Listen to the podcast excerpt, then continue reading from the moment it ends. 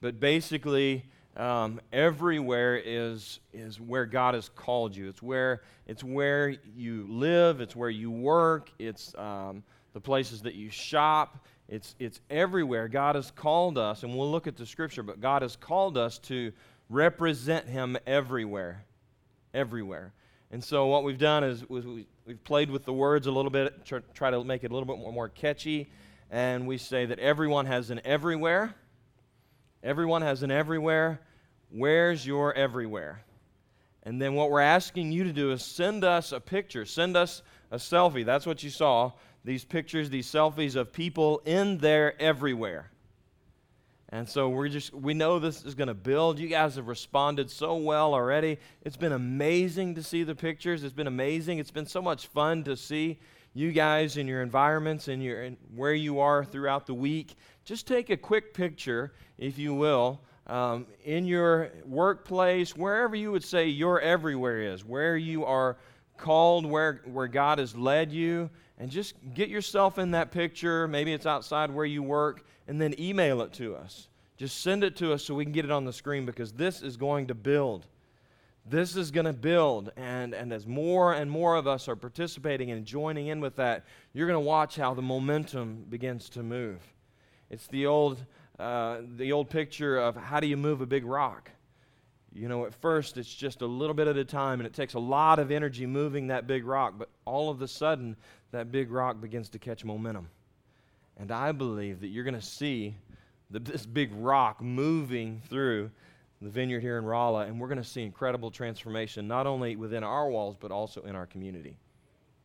I absolutely believe that. I absolutely believe that. So get in, join in, take a picture, my everywhere. Take a picture of my everywhere. You don't have to put that those letters on there. We'll actually do that, but just get us a good picture. Um, send it to our email info at vineyardrolla.org and uh, we'll get it out there. Put it on your social media. That's been fun. Instagram, Facebook, Twitter, whatever you use. Put it out there. It's been a lot of fun watching those roll in. So, good, good stuff.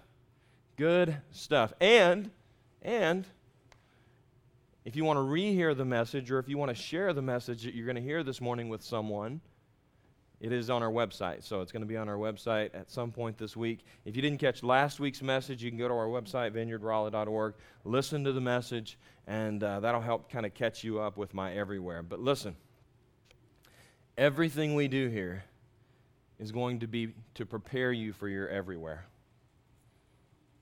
Everything we do here. Everything I say, every bit of worship, every class, every small group, everything that we do, our kids' ministry is to prepare us for our everywhere. So it's good. It's good. All right, so there are 26 letters in the English alphabet. Yes? And in the Webster's dictionary, there's over 470,000 entries and counting. And according to a group called the English Monitor or the English Language Monitor, there are over 1,025,109.8 words in the English language. I'm not sure how that works out, but there's always a point something in there when you're talking about st- statistics. Over 1 million words, and that is growing because there's words that are being added as the, as the English language, like words like selfie which was the, uh, the word of the year, like I think three years ago. Every year there's a group that says that this is the, the word of the year, the new word of the year that describes some sort of trend. The word selfie was that word just a few years ago. In a study published by the Daily Mail, the UK Daily Mail in 2013, it said this there's actual confirmation that women speak close to 20,000 words in a day, whereas their counterparts, Men share about 7,000 words in a day. I'll just leave that there. I'll just leave that one there. Words are our primary source of communication. Our words indicate our intention. They, they just have so much. They, they say so much about who we are, what we believe, what we're intend, intending to do. But what are words really worth? What are words really worth? Well, here's one measure the average cost of a word for a freelance, I almost said freelance, free rent, free. Scratch that from the recording. Freelance writer is about 65 cents per word. About 65. So if any of you are considering a career in freelance writing, you need to know you're going to need a lot of words. 65 cents a word. We teach our kids that words matter. We sing songs about the impact of words. Sticks and stones may break my bones, but words never break me, never hurt me. James in the Bible says that our tongue, speaking of the words that we speak, have the ability to, to create a, a spark that could set a whole forest on fire. Talking about the impact and the power of words. Jesus himself even suggests that through our words we would be acquitted, or through our words we could also even be found guilty. So there's a significance in our words. It's safe to say that words can be extremely important. Words can be extremely important. And every disciple of Jesus has been equipped with two very important tools. Two very important tools words or the message, and then power to then demonstrate that message. In fact, that was the way that Jesus lived his life. I've said this many times, and, and if you look at Scripture in close examination, really not even close examination, but just a glance, you'll see that Jesus did two primary things when he was on this earth. He preached or he proclaimed the message of the good news of the kingdom, and then he demonstrated it. See Mark's gospel in Mark chapter 1. It reads like an action film.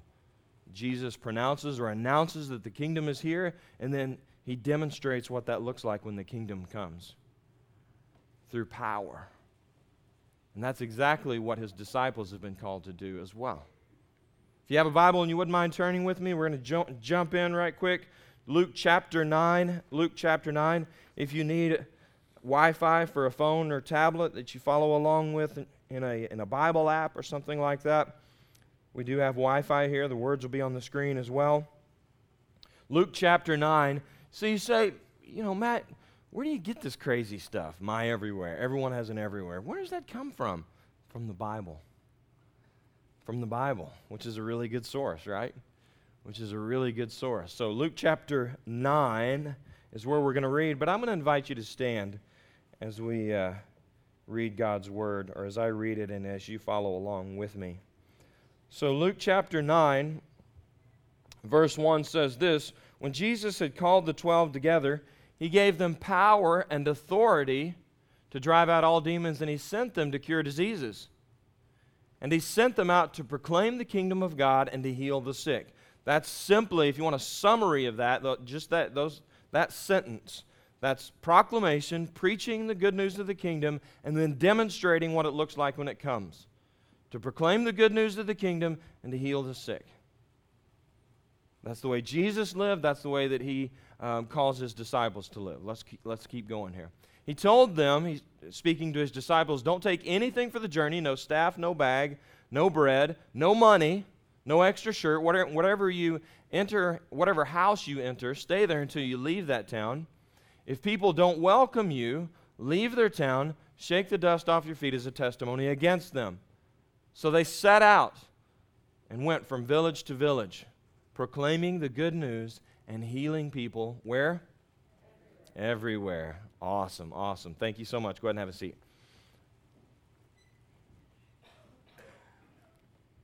So that's where we got my everywhere from. That very last sentence. Jesus sent the disciples out to do two things proclaim the good news, heal the sick, so they set out and they went from village to village and they preached the good news everywhere. Everywhere. Now, for that little middle section, I'll just have to send you to the website to listen to last week's because I a message because I did a little explanation about that in there, and uh, I don't really have time for that this morning. But it might not. It, it may be different than the way that it sounded to you. But Jesus' disciples had two things. They had two things. They had the message and they had power. They had the message and they had power. And Jesus says to them very specifically don't take anything else. Don't take anything else. So all you need is the message and power. Now, this is really encouraging, could be also intimidating to every follower of Jesus since because that's what he says. He, he's consistent in his message. Every disciple that has come since then, that's what he says. You don't need a lot of other things. What you actually need as you're being sent, because Jesus' disciples are sent, what you need is the message and you need power. You need words and you need power. You need words and you need power. That's the encouraging part of that is that's still available to us today. We have the Word of God. We have it given to us very, uh, very plainly here that we can then take and we can absorb. We have prayer that Jesus has made available to us, a very intimate type of prayer where we can ask God, What are you doing? Ask God for His Word. And then He has sent His power through Jesus for us to then live that out, for us to then work that out. Every disciple is sent Every disciple has at their disposal two methods to then live out that, that mission that Jesus calls us into. So, into your everywhere, you're taking the Word and you're taking power with you, which is really, really cool.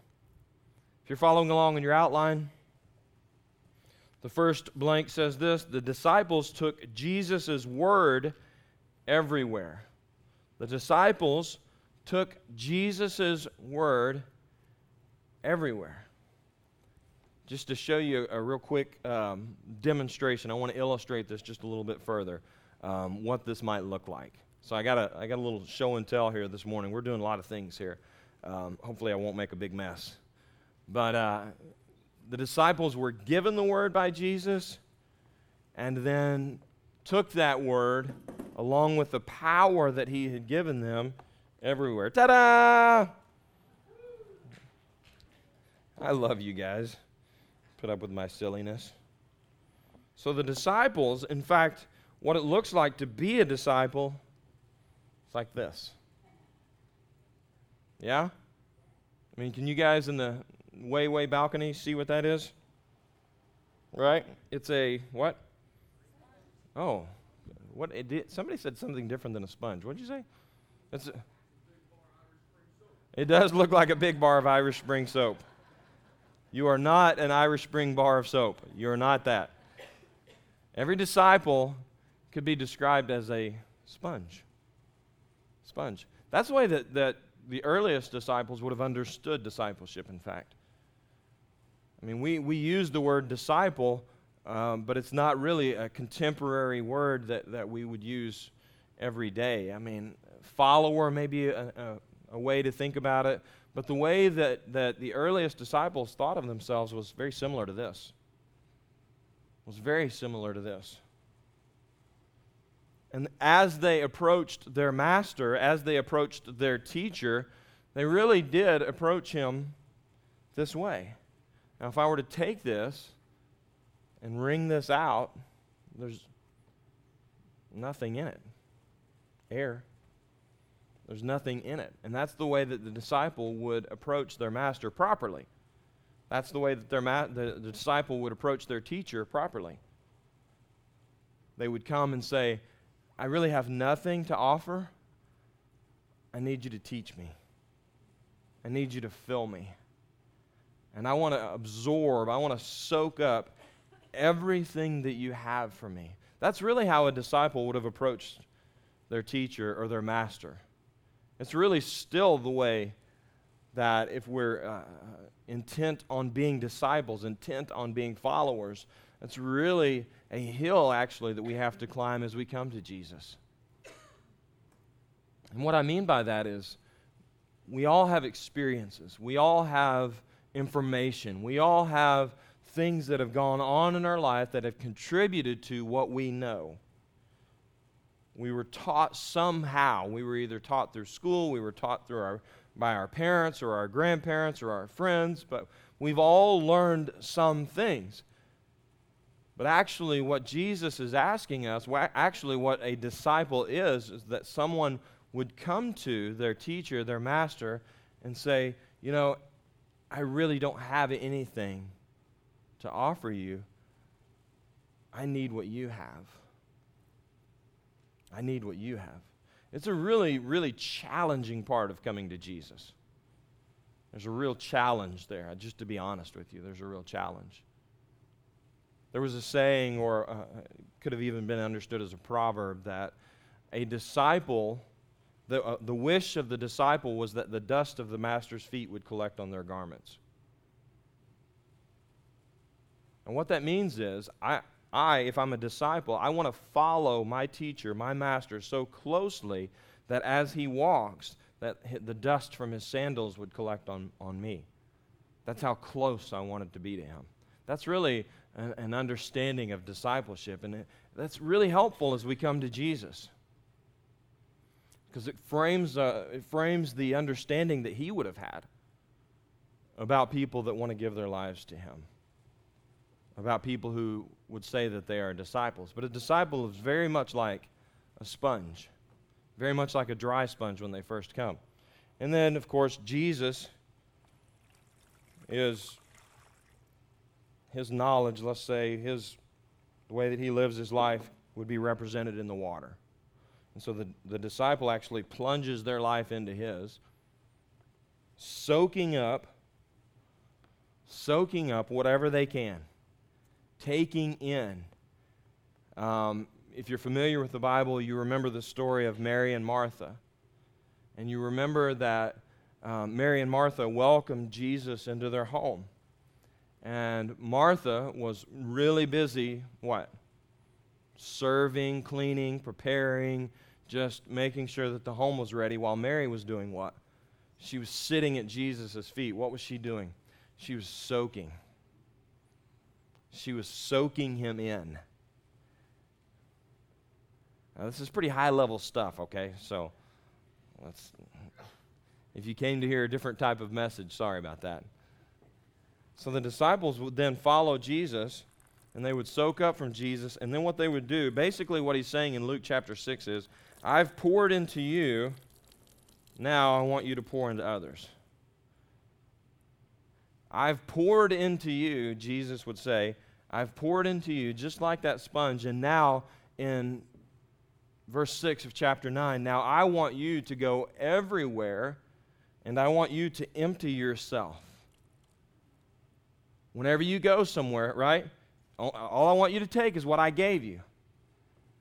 All I want you to take is what I gave you. I don't want you to take a bread, any bread, any staff, any money, no extra tunic. I just want you to take what I gave you. What he gave them was his word and his power his word and his power. And Jesus' disciples, they took his word everywhere. And so wherever they would go, they would basically just wring themselves out. Does that make sense? So they, that, that's what they're doing. They're giving away what Jesus gave them. And they would have understood it to be disobedience to give anything else, to embellish on any other part of what Jesus gave them.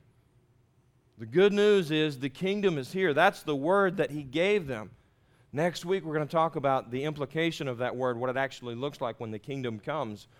But this week, I want to focus on the word. I want to focus on our words. And this is the way that Jesus' disciples would have done. They would have taken from the master, they would have soaked him in. That's what they did through their life, through their life experiences, through following him. Through following him. They were just soaking him in. And a lot of times they didn't even really understand what he was saying, but they were taking it in. They were taking it in. Often, and sometimes Jesus would explain further, sometimes he sort of left it a mystery. But they were soaking him in. They were soaking him in. And then they went to the towns and the villages and basically just rang themselves out. This is what Jesus gave us. This is what it looks like to proclaim the word. The sponge gets filled, the disciple gets filled, the disciple gets sent. And then let's just say this represents the hearer of the message. Right? So this cloth, I know, you just got to go with me. This is the way my mind works. This cloth represents the hearer of that message because what, what, what they, they've been immersed in that word. They've been immersed in what? In the Word of Jesus. in the message of Jesus. So they've been immersed in that, right? It's actually pretty cool when you think about it. That the disciples soaked in Jesus were then sent out to go and preach that good news, and they rang themselves out as they gave Jesus word out, as they gave his word out. Now, what does that look like for us? Because it's really important to take the Bible, digest it, and then allow it to shape and form and transform us into action. Into action. As we talk about my everywhere, as we talk about where Jesus is sending you, where Jesus has planting you, I want to I want to just challenge you. I want you to think about the word that you're taking into that place. What word are you taking everywhere? What's the word? What's the word? Because the truth is, everyone has a word. Second blank there on your outline. Everyone has a word. What's the word? What's your word? Turn to your neighbor and say, What's your word? Oh, you guys, come on. Am I really that dull? Come on. Turn to your neighbor and say, What's your word? Jeez. You guys are like twisting, like this is like your arm, and you're being twisted on your arm there. Come on. Everyone has a word, everyone has an experience in them. Everyone is being taught somehow just like that sponge. When you are born, you are just like that sponge. In fact, it's one of the reasons that in the description of a person giving their life to Jesus, it says that you must be born again. You must be born again. And that really messed with Nicodemus' head. But actually, when you give your life to Jesus, it's the it's the idea of being born again. When you're born, you're just like the sponge. Like, you ever ask a baby a question? Or a toddler that can speak? I don't know. You tell me. Or I have a three year old. She's getting into the question phase of her life. Pray for me. It's really challenging. But she's like the sponge. If I were to ask her a, a question, even a simple question, she'd be like peanut butter. We think those clouds are made of, Lily? Peanut butter.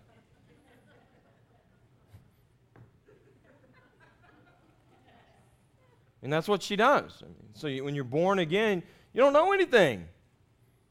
That's exactly the idea. That's exactly the idea. It's the exact idea of discipleship. It's being born again. You, you don't know anything. And, and really, I mentioned that hill that we have to climb. It's, it's as though we do know something, we do know things, but then we have to submit those things that we know to Jesus and say, Are these things true? Are they helpful? Do they bring life? Or are they of you? Do they bring me closer to you? Or are they things that I need to discard or walk away from?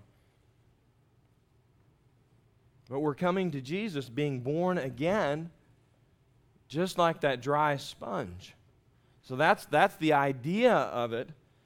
That's the process of discipleship.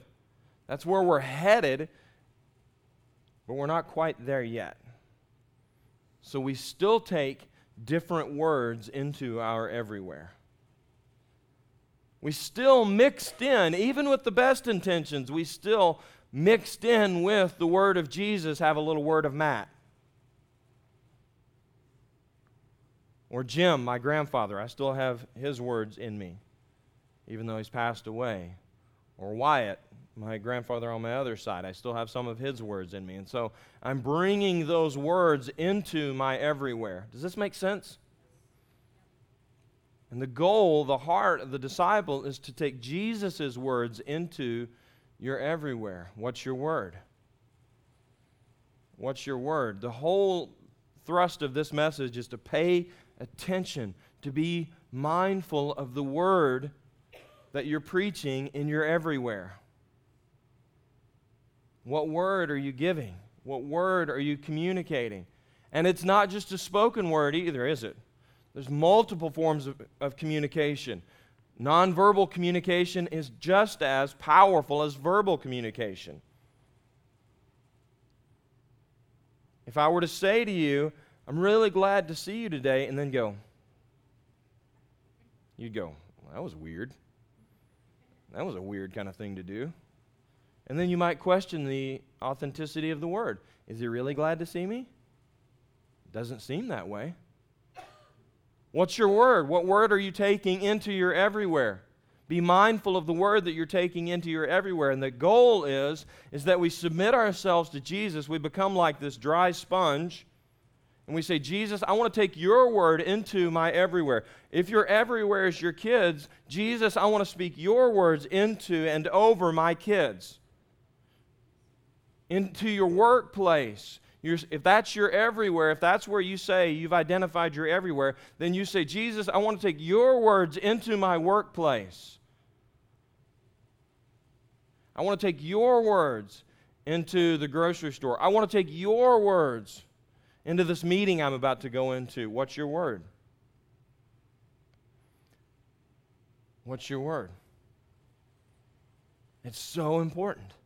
And it's, it's precisely, just to look at the other side of it, it's precisely what turns people off who are outside of faith about people who are, would consider themselves a person of faith. It's precisely what turns people off. Because it, it just, when our words and our actions don't match, it's hypocrisy.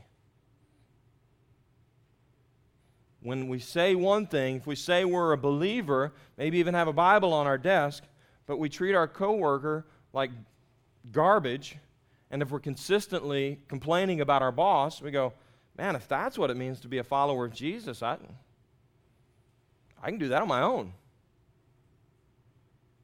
See? See how that works?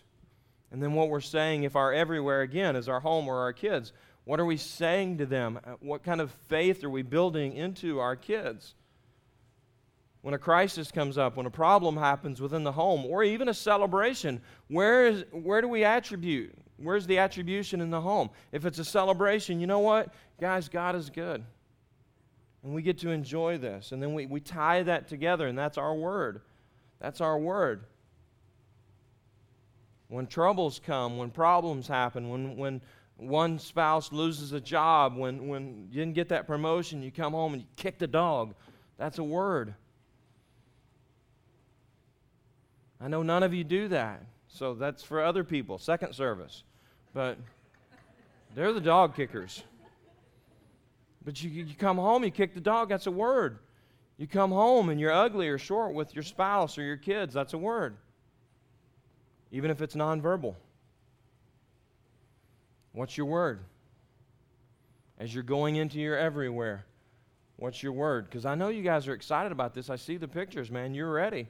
You believe. You have faith for your everywhere, but what's the word? Are you taking Jesus' word into your everywhere, or is it something else? Or is it something else? Words have power, words have meaning.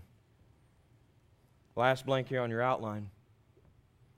Be intentional about the source of your word.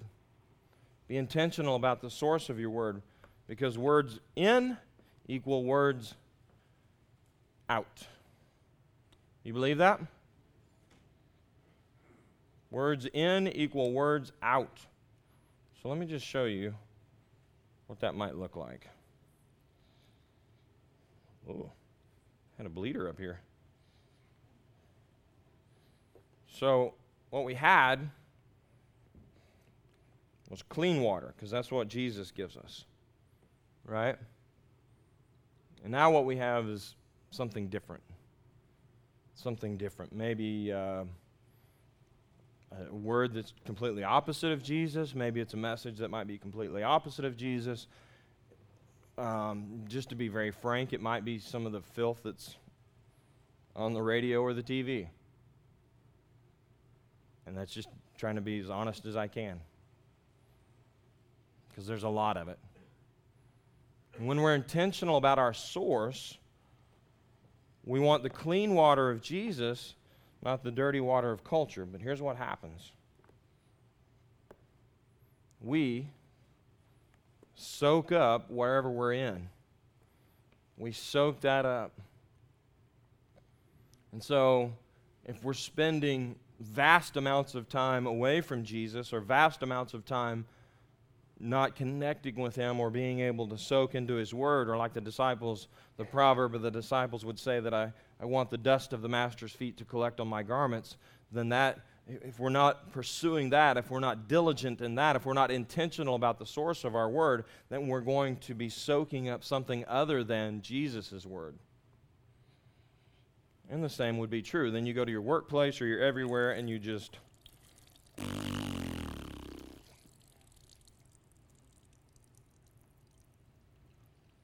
Because you're going to wring yourself out. You got to tell somebody, right? You got to say something, right? And then that's what ends up coming out of us. That's what happens when we're not intentional about our word. And we go into our everywhere, and then our everywhere begins to look like that our kids, our workplace, people around us begin to see us as someone that's toxic, begin to separate themselves from us because, you know what, I just can't handle that negativity. You ever met a negative person? Every time I feel like that I've been with that person, there's an expression that I've, I've used, I've heard, I just kind of feel slimy. I just feel like I've been slimed. You remember that person, that coworker, that, that friend that was in our everywhere, maybe our kids, that looked really, really clean? Whenever we took Jesus' word into our everywhere, here's what they look like when we don't. Something a little dirtier. it's so important to be intentional about the source of your word. So important. What's your word? What's the source of your word? Where's the source of your word? And sometimes, I mean, that's, that's pretty dramatic, and that's obviously for effect. Sometimes it's a shade of that. It's not the blackest black, you know, you would say. And this is where most people would sort of fall. You know, it's not the blackest of black, so it's like, eh, you know, it's not that bad. Whatever I'm putting in is not that bad. It's, you know, it's just, it's some shade of that. It's not really black, it's just kind of a grayish hue. You know, there's a lot of clear in there, but there's also, you know, just a, right? Kind of depends on what day. Mondays are like really bad, really dark. And then by the end of the week, as Sundays come in, it gets a little lighter. And then, man, we're crystal clear on Sunday, right? What's the word that you're taking into your everywhere? What's the word? It's important. It's inten- we need to be intentional. We need to be intentional. As a disciple, we come to Jesus like a sponge, like a sponge, and we say, Jesus, I want to soak all of you in. I want to soak all of you in, all that you have for me. And then when you go out into your everywhere, when you're sent into your everywhere, just as the disciples went to the village to village preaching the good news everywhere, that's the word that they took. That's the word they took. So what comes in goes back out. What comes in goes back out. And we want to be intentional about our source. We want to be intentional about our source as we go into our everywhere because I know you guys are ready to go. Good stuff. Good stuff, right? Be intentional. Be intentional. Let's pray. Father, I thank you so much for your word, your good word that you've made available to us, that you've put into us, that we then have the opportunity to just wring out whatever we have. God, I pray just for um, every person in this room to come to that place of, of business with you, a realization with you of this is what you have. This is what you have for us. And where we're not wringing out your word, Jesus, help us do that. Help us do that. Help us be intentional. It's worth it.